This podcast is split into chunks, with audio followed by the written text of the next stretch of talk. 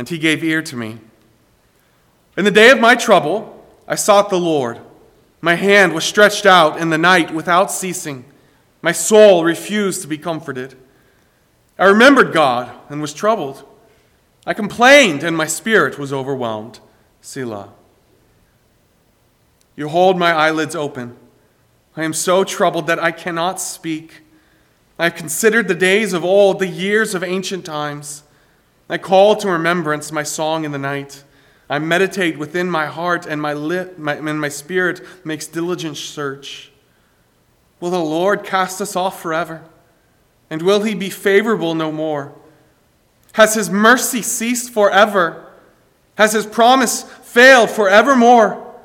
Has God forgotten to be gracious? Has he in anger shut up his tender mercies? Selah. And I said, This is my anguish. But I will remember the years of the right hand of the Most High. I will remember the works of the Lord. Surely I will remember your wonders of old. I will also meditate on all your work and talk of your deeds. Your way, O God, is in the sanctuary. Who is so great a God as our God? You are the God who does wonders. You have declared your strength among the peoples. You have with your arm redeemed your people, the sons of Jacob and Joseph. Selah. The waters saw you, O God. The waters saw you. They were afraid. The depths also trembled. The clouds poured out water. The skies sent out a sound. Your arrows also flashed about. The voice of your thunder was in the whirlwind. The lightnings lit up the world. The earth trembled and shook. Your way was in the sea, your path in the great waters, and your footsteps were not known. You led your people like a flock by the hand of Moses and Aaron. Psalm 77, like so many Psalms that we've worked our way through so far, is a powerful psalm. The language that the psalmists use often resonates with us. It's language that, that we are familiar with. These are situations where, where I have been there. I have felt that. I know that feeling. As you read that psalm, you probably noticed I was reading it. There's a, there's a stark change in this psalm.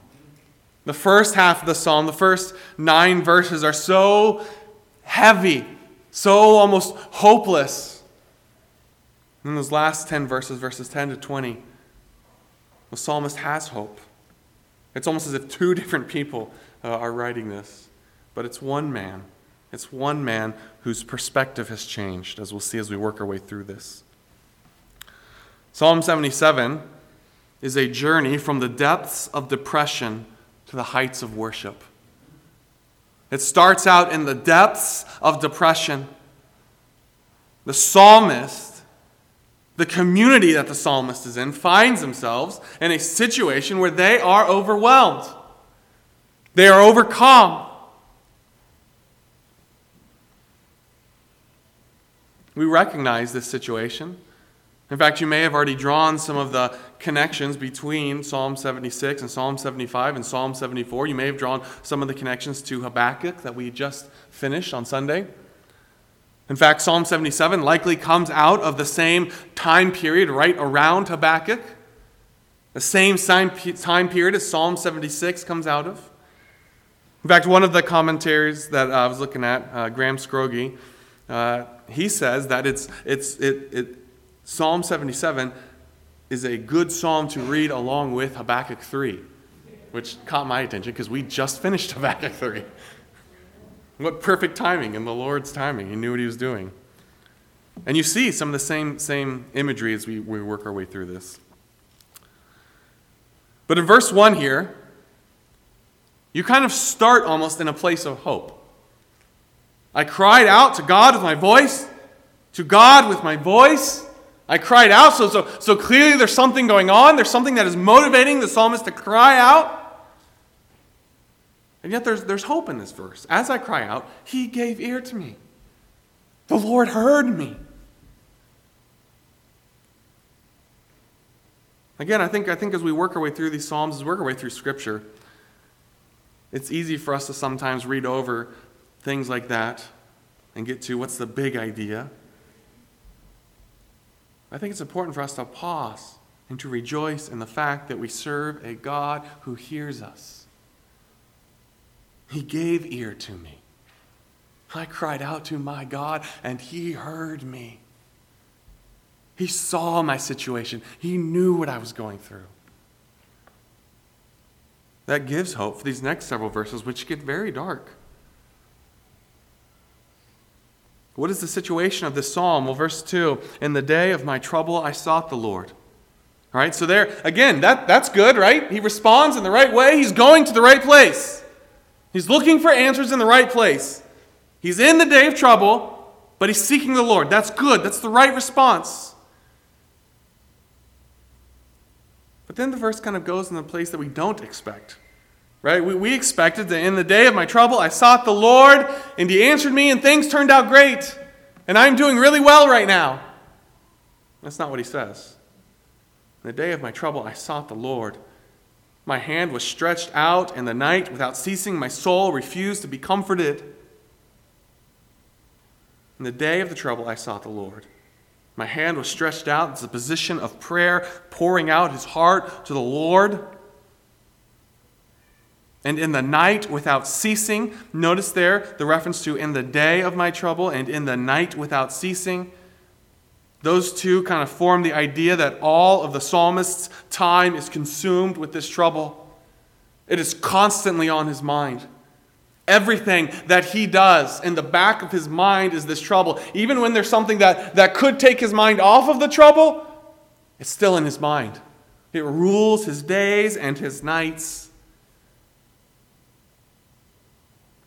But what about the beginning of verse 2? He says that he sought the Lord. Kind of returns that idea in verse 3. I remembered God and was troubled. I complained or I sighed, I poured out my heart, and my spirit was overwhelmed. Well, what's going on there? I remembered God and was troubled? Shouldn't it say, I, I remembered God and I had hope? I remembered God and I rejoiced. That's what we expect. That's not what we find. I remembered God and was troubled. You see,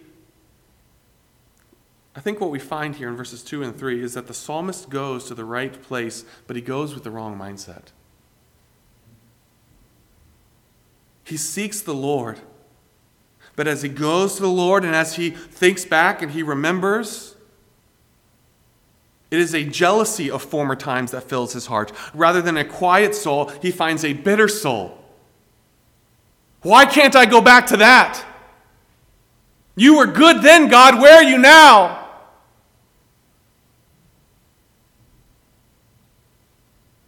I remember that. And if that is who God is, why don't I see him now? Why don't I feel love now? Why don't I feel his mercy now? He turns to the right, to the right place. He goes to the Lord, but he goes with the wrong mindset. It's almost an accusation that he goes to the Lord with. Where are you, God?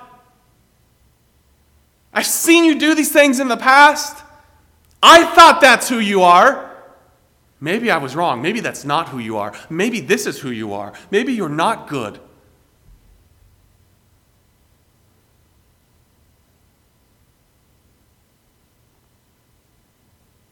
There's a Selah there at the end of that verse, almost to kind of let it, let it linger. I remembered God and was troubled. Even though as we read Scripture, I think we often assume I, I remembered God, and the next thing is me, and I rejoice now. The reality is that verse 3, I think, is a lot more like our lives, right? I think a lot more often we, we tend to be like the psalmist here. I remembered God, but it just made me jealous for those former days. It just made me bitter. It just made me question who He really is. In fact, that's what you see as you go forward.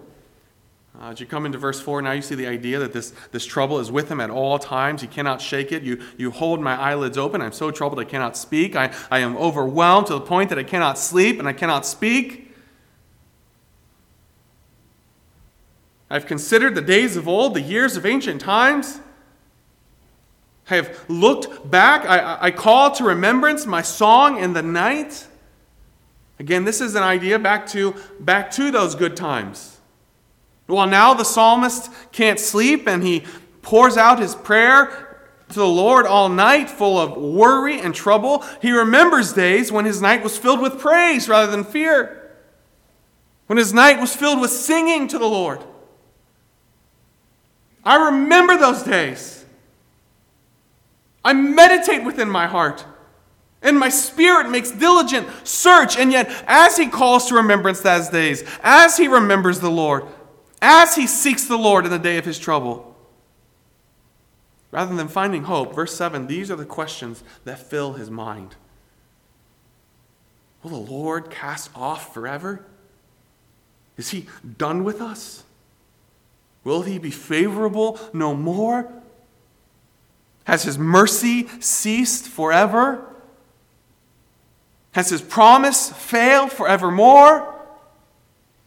Has God forgotten to be gracious? Has he in anger shut up his tender mercies? Maybe this is who God is. Maybe that wasn't him back there. Maybe this is who. Maybe he's not merciful. Maybe he's not faithful. Again, some of this language takes us back. We, we know this situation that the psalmist finds himself. We just walked through the book of Habakkuk.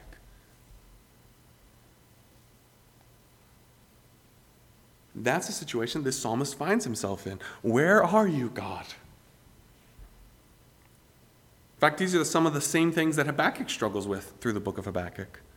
Has his mercy ceased forever? Do you remember Habakkuk's prayer at the beginning of chapter 3? In wrath, remember mercy. Remember your mercy, God. Whereas Habakkuk takes it in a positive sense, the psalmist here says, maybe God's not merciful. Again, there's a Selah at the end of this. This point, it's almost a, it's just almost a, a hopeless pause. As he pauses and he meditates, maybe this is true. This is my anguish. Then, as you come to verse 10, you have a change. It's a change of mind. And notice that it's a purposeful change. Notice in verse 10 and 11, I will, I will, I will. I don't, I don't feel it, feel it, but this is what I will do. I will remember the years of the right hand of the Most High. I will remember the works of the Lord. Surely I will remember your wonders of old. As I have looked back on what you've done in the past with, with, with bitterness, as I have looked back with questioning, I will choose to look back with faith. I will remember what you've done in the past, and I will let that not fuel bitterness in the present, but I will find hope in that for the present. I will remember. I will remember. I will remember. I will also meditate on all your work. Again, in the first half, what was it that he was meditating on? What was it that filled his days and his nights, that caused him to lose sleep and to not be able to speak? It was that problem. It was this issue that he is meditating on. But now he says, I will meditate on your work not on my problem.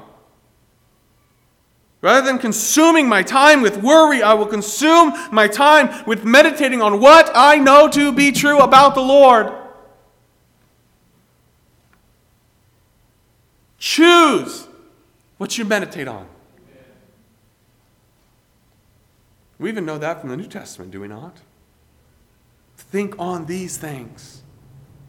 Choose what you meditate on. I don't think my father in law is here this evening. I didn't ask his permission to share this illustration. Uh, But he, he told me a story before that, that really stood out to me. Where in his younger years, he had filled his um, mind with music and things that he shouldn't have been, been listening to. And one day, or one summer, he got a job uh, out on a farm, something that kept him busy. And so, what he did that summer was he would uh, sing and memorize and listen to hymns of the faith. He chose to meditate on those truths. He chose to fill his mind with that rather than with that trash that had been in his mind. That's kind of the idea here that we see in verse 12. I will meditate on this. This is what I will fill my mind with. I will replace that worry with faith. Rather than questioning God, I will look to what he says about himself, what I have seen, and I will trust that. In fact, notice in verse 12, it doesn't stop at meditation. This isn't just something that I fill my mind with in, in the quiet times that I find myself. This is something I will talk about. I will talk of your deeds. I will not hold it in. I will meditate on it, and then I will share it. I think that's another important step that we often miss. Sometimes we know the right thing to think about, right? We, we know what's true. I don't, I don't feel this right now, but I know this is what the Bible says about God. Help me to believe this, God. Help me to believe this. And we remind ourselves over and over and over God is good. God is good. God is good. I don't feel it. I don't see it. There's no evidence of it in my life right now, but this I know that God is good. And that's a good thing. But don't stop there. Sit down with someone else and say, God is good. And let them say, Yes, God is good. And if you have no reason to remember why God is good, let them tell you why God is good in their life.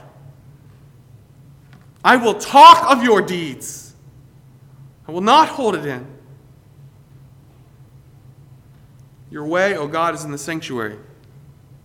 Who is so great a God as our God? And in these verses 13, 14, and 15, you can almost hear the psalmist growing in confidence and comfort. He, he, he doesn't feel it, he doesn't see it, but he's choosing, I will remember, I will remember. It's almost as if he's, he's forcing the words out of his mouth here in verse 13. Who is so great God is our God? But then, as he keeps moving, as he keeps remembering, as he keeps meditating, as he keeps speaking and talking, those truths really grab hold of his soul. And it's almost as if he's rejoicing by the time he gets to the end. Who is so great a God is our God? You are the God who does wonders. You have declared your strength among the peoples. You have, your, you have with your arm redeemed your people, the sons of Jacob and Joseph. He's growing in confidence, he's growing in hope and in comfort. As he rehearses this, as he meditates on this, as he talks of this. And then as you come to verses 16 to verse 20, this is the part that is very similar to chapter 3 of Habakkuk. It's very similar to what we saw in Psalm 76. Where is it that the psalmist turns his attention, that he finds hope, that he remembers God's great deeds in the past? It's the same place he turned in Psalm 76. It's the same place he turned in Habakkuk 3 to the Exodus to the parting of the Red Sea. The waters saw you, O God. The waters saw you, and they were afraid. The depths trembled. The clouds poured out water. The sky sent out a sound. Your arrows also flashed about. That's lightning. The voice of your thunder, here we are at, at Sinai. The voice of your thunder was in the whirlwind. The lightnings lit up the world. The earth trembled and shook. You can almost feel the power of God. You can picture yourself sitting there at the foot of Sinai as the mountain quakes, as the lightning flashes. Your way was in the sea, your path in the great waters. Again, the, the exodus going through the Red Sea. Your footsteps were not known. And all throughout, through the Red Sea, to Sinai, through the wilderness, you led your people like a flock by the hand of Moses and Aaron. His faithfulness in the wilderness. He finds hope in God's great deeds in the past that testify to who God is. God is not defined by what I see or understand in the present. God is the same God of the Exodus. He's the same God that led his people out of Egypt. And he is the same God as this psalmist sits at a point in history when Israel is about to go into captivity. That same God that led them out of Egypt is the same God that will lead us out of Babylon come time. Because he is a faithful and powerful God. And that is my hope that I cling to. So as you come to the end of Psalm 77, regardless of your circumstances. I feel like that's a phrase I've used a lot throughout Psalm, the 70s and the Psalms, and throughout Habakkuk. But regardless of your circumstances, choose to remember and to rejoice. Choose to meditate on what you know to be true and choose to testify to others, to sit down and to speak and to let them speak back to you and tell you about their God and your God in the depths of depression, in the most overwhelming anxiety, when life doesn't make sense, keep your eyes on the Lord. Fill your mind with the truth.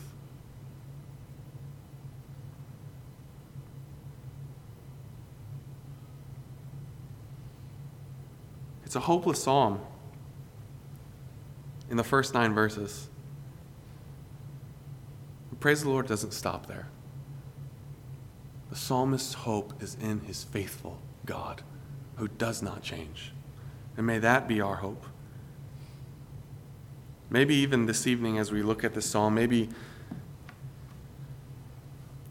there's a reason that God has us in these psalms and going through Habakkuk at this time. And maybe you're here this evening and maybe you find yourself somewhere in these first nine verses. And if you're there this evening, I would just call you, even though it doesn't feel like it. Even though as you try to remember the Lord, you just find more trouble in your soul. Change your perspective. Don't grow bitter. Focus. Keep your eyes on God. Cling to that hope choose, I will remember, I will remember, I will remember, I will meditate, and I will talk of your deeds. And find comfort in who your God is, regardless of what circumstances you find yourself. He does not change. With that, we're going to transition to time of prayer requests.